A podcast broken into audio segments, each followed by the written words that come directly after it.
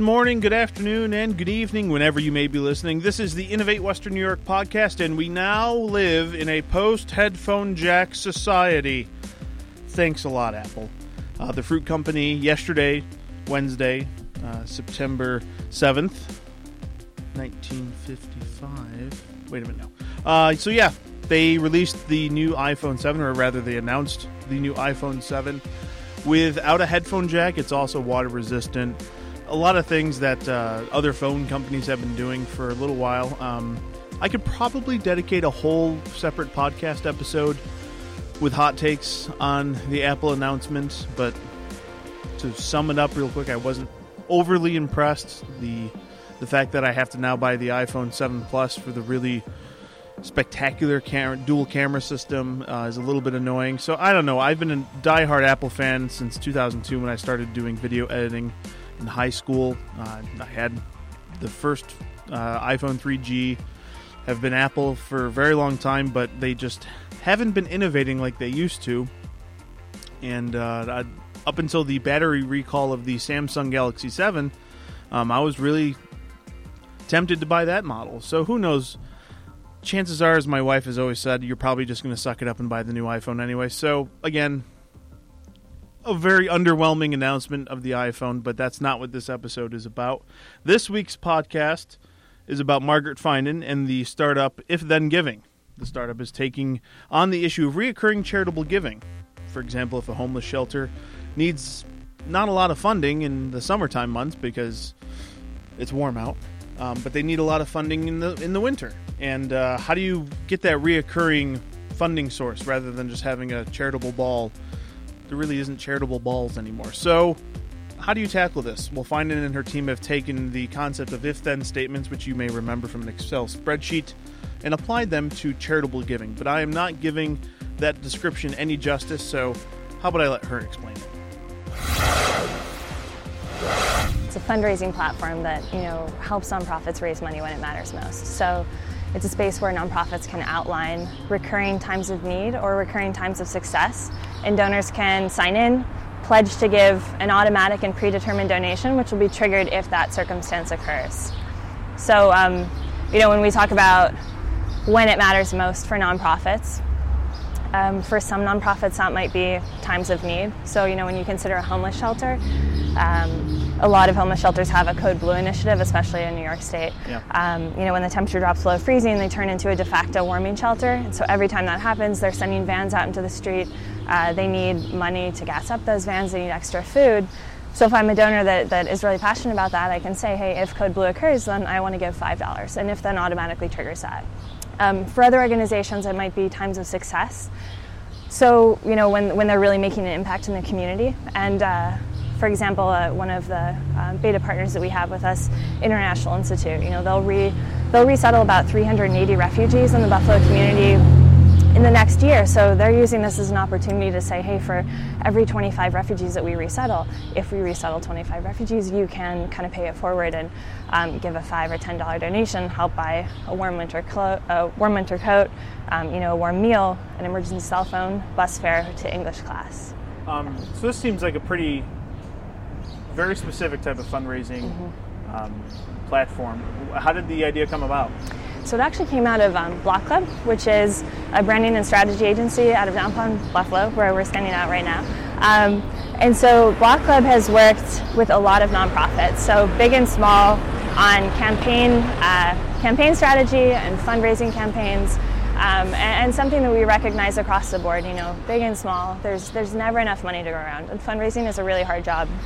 The second problem that we saw is that you know, looking forward as nonprofits are looking to their next big generation of givers, the millennial generation. Um, the traditional fundraising methods that have been really successful with boomers don't really catch millennials. So they need to develop. Yeah, telethons don't work for yeah, us. right. Yeah, direct mail campaigns. I think it's um, you know what what we found is that uh, millennials are. Uh, really, really value seeing the impact of their donation, and direct mail campaigns and galas don't really cut it for them. So, you know, we, we were working with our nonprofit clients at Block Club and just saw this problem across the board. And so we thought, hey, let's come up with a solution. And so that's how If Then was born. It came out of the um, in house incubator that we have at Block Club, wherein we kind of investigate solutions that the team comes up with and see if they have legs to stand at their own um, as their own company. And uh, if then was really kind of the first idea that we started kicking around, and it, it has just become a, a, really intuitive idea that, that everyone is kind of latched onto. So, who have you partnered up with here in Western New York? Uh, I noticed on your website there's quite a few local, bigger yeah. charities that mm-hmm. you guys are working with. Yes, so we're actually moving into beta testing next week. Um, and so we have about eight nonprofit partners out of Western New York. Um, we've got Catholic Charities, Say Yes Education, right across the street, um, Meals on Wheels, uh, Crisis Services, Boys and Girls Club, Riverkeeper, International Institute and Habitat for Humanity. So really, just a, a kind of a hodgepodge of yeah. a little bit of everything. You've yeah. got your, your traditional companies, and then obviously mm-hmm. something like Riverkeeper, yeah. where it's a very specific type very of very specific. Yeah. So um, what we're looking to do is is really um, prove that this works with. Oh sure. And if you're listening on the podcast, we're listen, we're uh, pausing for the truck. um, I should I should note that it's hot everywhere today in Buffalo, which is rare, and the humidity is like a thousand percent. So we're standing in the shade outside because it felt most comfortable. Sure, watching my hair expand by the minute. It's, it's yeah, it's getting getting bigger and bigger. The excitement is palpable. Yeah. Um, yeah, so we've got um, nonprofits really kind of across the board, and what we're um, looking to prove with beta testing is that you know, if then really engages their passionate donor base. I think, you know, we look at if then as a tool that is a way to amplify giving from any small yield donor across the board. And while specifically, I think the low hanging fruit here are the millennials. Um, this is an intuitive way for them to give. It really makes sense for any small yield donor. So, someone who's giving maybe less than $200 a year, you plug them into this way of giving and they see, hey, I can give every time it really matters and just kind of watch that number increase. You know, I notice when I when I do my taxes, and of course this is opening up a little bit, but you know, when it gets to the oh, how much have you given to charity this year? I'm like, oh, yeah, not a dime that right. I can think of off the top of my head because. Right.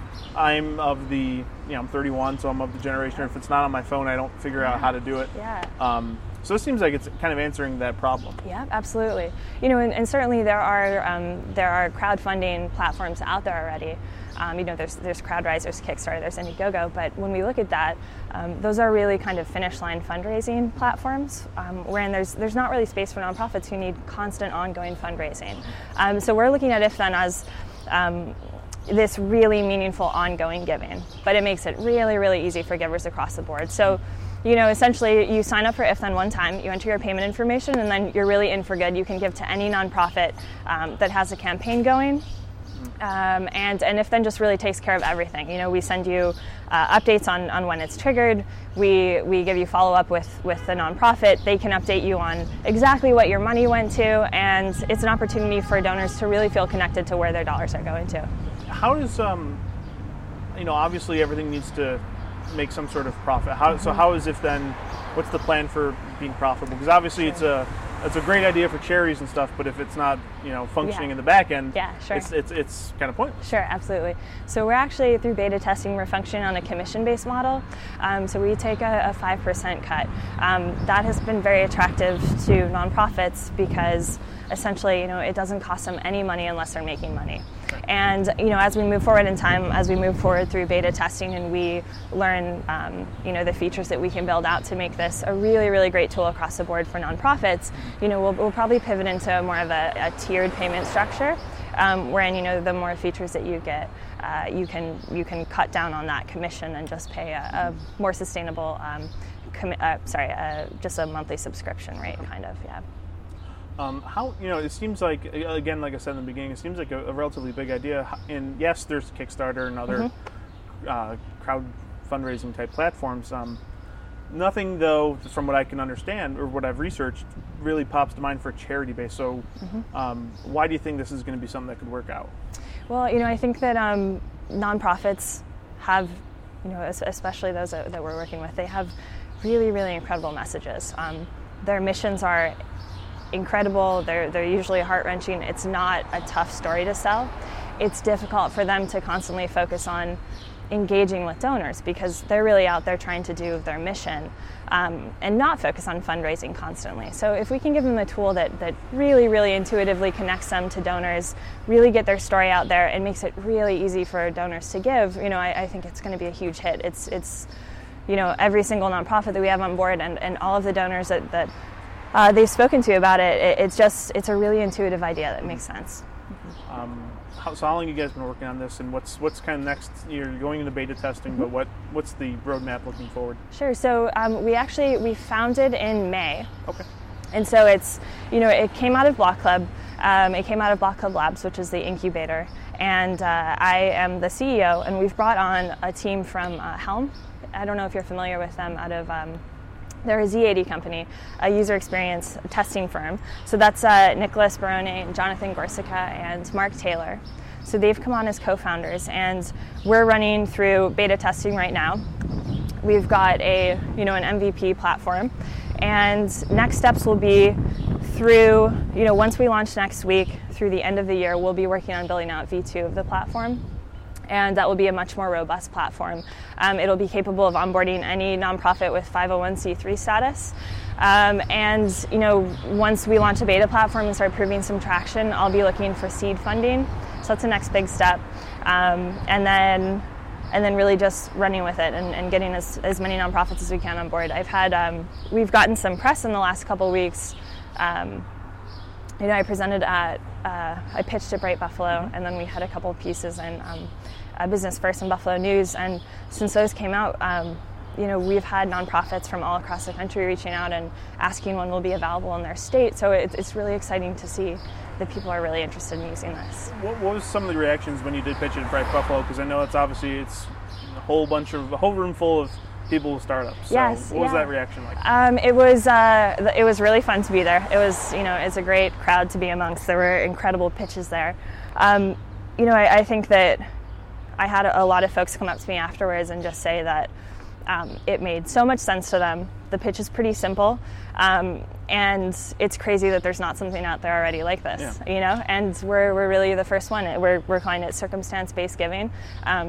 And again, it's just the, the constant response across the board is that it's a really intuitive idea, and I think folks are really excited about it. You know, with some, uh, there's always some skepticism with um, so-called nonprofits, things like that. You know, with, with fraud. You know, everyone's pennies are pinched these days. Yeah. Um, so what, what are kind of some of the guidelines within if then you know to prevent you know this a company getting through that might not be totally honest sure so we're actually building out um, the back end to to talk with um, a platform called GuideStar, okay. which which vets nonprofits, um, make sure that they're 501c3 status, and I believe that they have had that status for three years. So you know, because in the first year you can get that status and then just kind of coast on it. Yeah. So to make sure it's a really reputable charity, and then we'll also be building in safeguards to the platform. You know, especially when we're looking at temperature triggers, like we spoke about with a homeless shelter. You know, in a bad winter in Buffalo, that could happen five days a week, which would be, you know, pretty scary for me to hand over my payment Yeah. card for that. So we're building in, you know, kind of a, a system of checks and balances for donors. So, you know, you can pledge and say, hey, I want to give if this happens, but no more than twice a month, or you know, no more than three times a month. So we'll be building in um, features where it, it, it won't be possible for a nonprofit to trigger it more than maybe once a week okay just to be safe. And then the donor can set their own personal limitations. um, are there things built in where you might get a notification say hey you've only given twice but you know x company x organization needs something consider more Yeah, definitely. So that's something we'll be focusing on when we start building out V2 is really um, finding meaningful ways to um, offer donors uh, opportunities to give more. And I think it'll, it'll be fun to really start exploring kind of profile building. And so if I'm someone who's given to several homeless shelters or, you know, I'm clearly passionate about um, helping out the homeless or, you know, I'm passionate about cancer research or, um, you know, stopping animal cruelty, we can offer opportunities to, to give to more causes in that arena. Um, did you ever think, you know, we were talking before this uh, conversation started about kind of both of our paths to Buffalo. Um, you ever think you'd be doing something like this?